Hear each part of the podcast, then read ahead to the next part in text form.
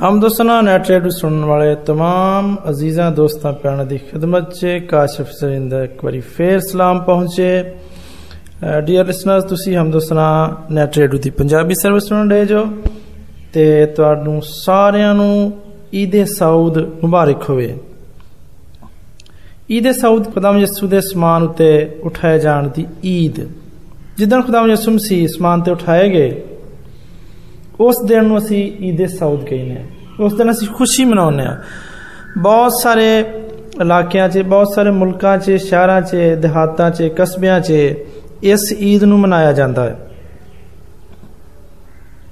ਇਬਾਦਤ ਹੁੰਦੀਆਂ ਨੇ ਲੋਕੀ ਇਕੱਠੇ ਹੁੰਦੇ ਨੇ ਇਸ ਖੂਬਸੂਰਤ ਵਾਕਿਏ ਦੇ ਉੱਤੇ ਗੌਰਵ ਖੌਜ਼ ਹੁੰਦਾ ਹੈ ਖੁਦਾ ਦੀ ਤਮਜੀਦ ਕੀਤੀ ਪਰ ਬਹੁਤ ਸਾਰੇ ਇਲਾਕਿਆਂ ਦੇ ਵਿੱਚ ਆਪਣੇ ਰੋਜ਼ਗਾਰ ਤੇ ਆਪਣੇ ਜੌਬਸ ਦੀ ਵਜ੍ਹਾ ਤੋਂ ਸ਼ਾਇਦ ਲੋਕਾਂ ਨੂੰ ਛੁੱਟੀ ਨਹੀਂ ਹੁੰਦੀ ਤੇ ਉਹ ਇਕੱਠੇ ਨਹੀਂ ਹੋ ਸਕਦੇ। ਪਰ ਉਸ ਤੋਂ ਬਾਅਦ ਜਿਹੜਾ ਇਤਵਾਰ ਆਉਂਦਾ ਹੈ, ਜਿਹੜਾ ਸੰਡੇ ਆਉਂਦਾ ਸੰਡੇ ਸਰਵਿਸ ਦੇ ਵਿੱਚ ਇਸ ਈਦ ਨੂੰ ਮਨਾਇਆ ਜਾਂਦਾ ਹੈ ਤੇ ਇੱਥੇ ਗੌਰ ਖੌਜ਼ ਕੀਤਾ ਜਾਂਦਾ ਖੁਦਾ ਦਾ ਕਲਾਮ ਬਿਆਨ ਕਰਦਾ ਹੈ ਕਿ ਮਤੀ ਦੀ ਇੰਜੀਲ ਦੇ 28ਵੇਂ ਬਾਬ ਦੇ ਵਿੱਚ ਬਿਆਨ ਹੈ ਕਿ ਮੁਰਦਿਆਂ ਵਿੱਚੋਂ ਜੀ ਉੱਠਣ ਦੇ ਬਾਅਦ ਯਿਸੂ ਮਸੀਹ ਨੇ ਆਪਣੇ ਆਪ ਨੂੰ ਆਪਣੀ ਕਬਰ ਉੱਤੇ ਆਉਣ ਵਾਲੀਆਂ ਖਵਾਤੀਨ ਉੱਤੇ ਤੇ ਆਪਣੇ ਸ਼ਾਗਿਰਦਾਂ ਦੇ ਉੱਤੇ ਤੇ ਫਿਰ 500 ਤੋਂ ਜ਼ਿਆਦਾ ਲੋਕਾਂ ਉੱਤੇ ਆਪਣੇ ਆਪ ਨੂੰ ਜ਼ਿੰਦਾ ਜ਼ਾਹਰ ਕੀਤਾ। ਤੇ ਮਾਲ ਦੀ ਕਿਤਾਬ ਪਹਿਲਾ ਬਾਬ ਬਿਆਨ ਕਰਦਾ ਹੈ ਕਿ ਮੁਰਦਿਆਂ ਵਿੱਚੋਂ ਜੀ ਉੱਠਣ ਦੇ ਬਾਅਦ ਕਾਫੀ ਦਿਨਾਂ ਤੱਕ ਯਿਸੂ ਆਪਣੇ ਸ਼ਾਗਿਰਦਾਂ ਨੂੰ ਖੁਦਾ ਦੀ ਬਾਦਸ਼ਾਹੀ ਦੇ ਬਾਰੇ 'ਚ ਤਾਲੀਮ ਦਿੰਦਾ ਰਿਹਾ। ਮੁਰਦਿਆਂ ਦੇ ਵਿੱਚੋਂ ਜੀ ਉੱਠਣ ਦੇ ਬਾਅਦ ਯਿਸੂ ਤੇ ਉਹਦੇ ਸ਼ਾਗਿਰਦ ਯਰੂਸ਼ਲਮ ਦੇ ਨੇੜੇ ਜ਼ੈਤੂਨ ਦੇ ਪਹਾੜ ਉੱਤੇ ਗਏ। ਉੱਥੇ ਯਿਸੂ ਨੇ ਆਪਣੇ ਸ਼ਾਗਿਰਦਾਂ ਤੇ ਪਿਆਰੋਕਾਰਾਂ ਦੇ ਨਾਲ ਵਾਅਦਾ ਕੀਤਾ ਕਿ ਉਹ ਛੇਤੀ ਰੂਲ ਕੁਦਸ ਪਾਉਣਗੇ। ਤੇ ਉਹਨੇ ਉਹਨਾਂ ਨੂੰ ਨਸੀਹਤ ਕੀਤੀ ਕਿ ਉਹ ਰੂਲ ਕੁਦਸ ਦੇ ਨਾਜ਼ਲ ਹੋਣ ਤੱਕ ਯਰੂਸ਼ਲਮ ਵਿੱਚ ਠਹਿਰੇ ਰਹਿਣ। ਇਹਦੇ ਬਾਅਦ ਯਿਸੂ ਨੇ ਉਹਨਾਂ ਨੂੰ ਬਰਕਤ ਦਿੱਤੀ ਤੇ ਬਰਕਤ ਦਿੰਦੇ ਵੇਲੇ ਯਿਸੂ ਅਸਮਾਨ ਵੱਲ ਬੁਲੰਦ ਹੋਣ ਲੱਗਾ। ਯਿਸੂ ਦੇ ਅਸਮਾਨ ਤੇ ਉਠਾਏ ਜਾਣ ਦਾ ਬਿਆਨ ਲੂਕਾ ਦੀ ਇੰਜੀਲ ਦੇ ਬਾਬ ਨੰਬਰ 24 ਤੇ ਅਮਾਲ ਦੀ ਕਿਤਾਬ ਦੇ ਪਹਿਲੇ ਬਾਬ ਦੇ ਵਿੱਚ ਦਰਜ ਹੈ। ਤੁਸੀਂ ਉੱਥੇ ਪੜ੍ਹ ਕੇ ਤੇ ਇਹਦੇ ਬਾਰੇ 'ਚ ਮਜ਼ੀਦ ਗਹਿਰਾਈ ਨਾਲ ਜਾਣ ਸਕਦੇ ਹੋ। ਕਲਾਮੇ ਮੁਕੱਦਸ ਤੋਂ ਇਹ ਗੱਲ ਵਾਜ਼ਿਹ ਹੁੰਦੀ ਹੈ ਕਿ ਯਿਸੂ ਮਸੀਹ ਦੀ ਅਸਮਾਨ ਵੱਲ ਵਾਪਸੀ ਹਕੀਕੀ ਨੌਇਅਤ ਦੀ ਸੀ ਤੇ ਉਹ ਆਪਣੇ ਬਦਨ ਸਮੇਤ ਸਮਾਨ ਉੱਤੇ ਠਾਇਆ ਗਿਆ ਸੀ। ਉਹ ਹੌਲੀ-ਹੌਲੀ ਤੇ ਜ਼ਾਹਰੀ ਤੌਰ ਉੱਤੇ ਜ਼ਮੀਨ ਤੋਂ ਬੁਲੰਦ ਹੋਇਆ ਤੇ ਉੱਥੇ ਮੌਜੂਦ ਬਹੁਤ ਸਾਰੇ ਲੋਕਾਂ ਨੇ ਇਸ ਵਾਕਿਏ ਨੂੰ ਵੇਖਿਆ।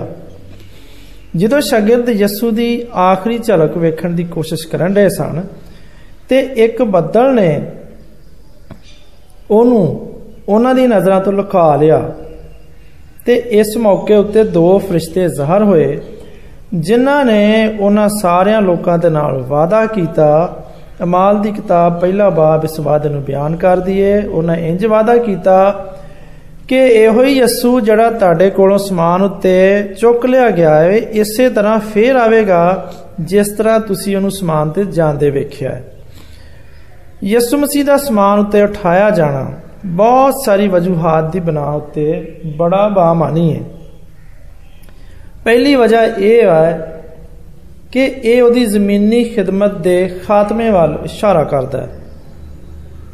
ਖੁਦਾ ਬਾਪ ਨੇ ਬੜੇ ਹੀ ਪਿਆਰ ਦੇ ਨਾਲ ਆਪਣੇ ਪੁੱਤਰ ਨੂੰ ਬੈਤਲਹਮ ਸ਼ਹਿਰ ਵਿੱਚ ਭੇਜਿਆ ਸੀ ਤੇ ਹੁਣ ਪੁੱਤਰ ਆਪਣੇ ਪਿਓ ਕੋਲ ਵਾਪਸ ਜਾਣ ਰਿਹਾ ਸੀ।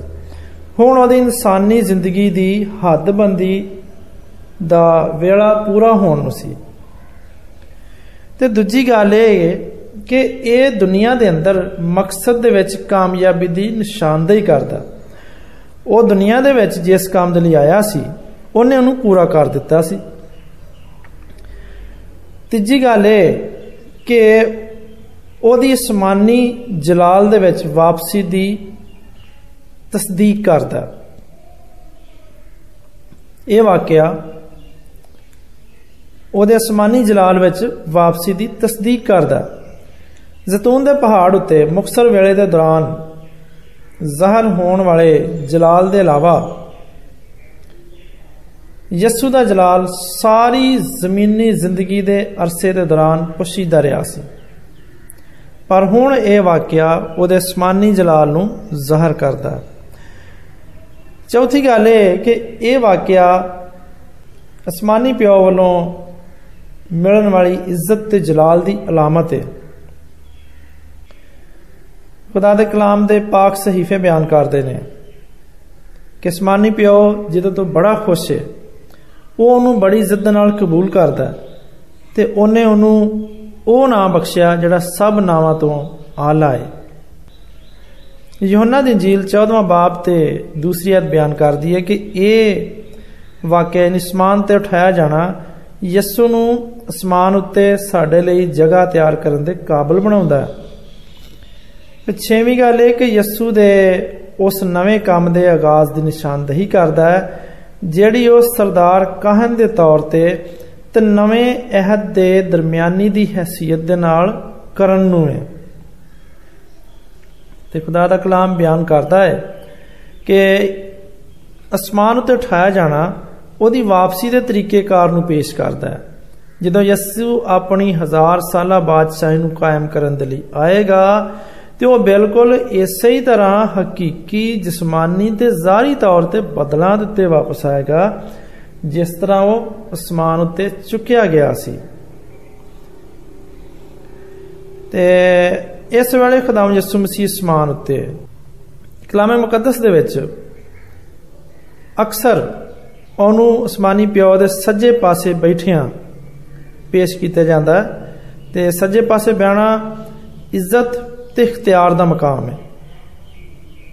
ਤੇ ਖੁਦਾ ਦੇ ਕਲਾਮ ਦੇ ਮੁxtਲਫ ਹਵਾਲੇ ਬਿਆਨ ਕਰਦੇ ਕਿ ਮਸੀਹ ਕਲੀਸਿਆ ਦਾ ਸਿਰ ਵੇ। ਰੋਹਾਨੀ ਨੇਮਤਾਂ ਬਖਸ਼ਣ ਵਾਲਾ ਹੈ। ਚੀਜ਼ਾਂ ਨੂੰ ਜਲਾਲ ਤੋਂ ਮਾਮੂਰ ਕਰਨ ਵਾਲਾ ਹੈ।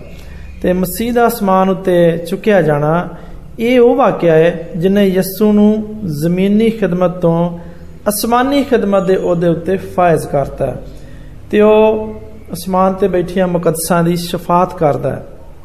ਆਪਣੇ ਫਰਿਸ਼ਤਿਆਂ ਨੂੰ, ਇਮਾਨਦਾਰਾਂ ਦੀ ਮਦਦ, ਉਹਨਾਂ ਦੀ ਰਾਹਨਮਾਈ ਤੇ ਉਹਨਾਂ ਦੀ ਨਿਗਹਿਬਾਨੀ ਤੇ ਹਿਫਾਜ਼ਤ ਵਾਸਤੇ ਮਾਮੂਰ ਕਰਦਾ ਹੈ। ਆਓ ਅਜ਼ੀਜ਼ ਭੈਣੋ ਤੇ ਭਰਾਓ, ਅਸੀਂ ਇਮਾਨਦਾਰ ਤੇ ਮੁਕੱਦਸ ਬਣਨ ਦੀ ਕੋਸ਼ਿਸ਼ ਕਰਦੇ ਰਹੀਏ ਤਾਂ ਕਿ ਮਸੀਹ ਖੁਦਾਵੰਦ ਦੀ ਇਸ ਮਦਦ ਨੂੰ ਹਮੇਸ਼ਾ ਪਾ ਕੇ ਤੇ ਬਰਕਤ ਪਾਉਂਦੇ ਰਹੀਏ। ਖੁਦਾਵੰਦ ਤੁਹਾਨੂੰ ਇੰਜ ਹੀ ਕਰਨ ਦਾ ਫਜ਼ਲ ਬਖਸ਼ੇ। ਆਮੀਨ।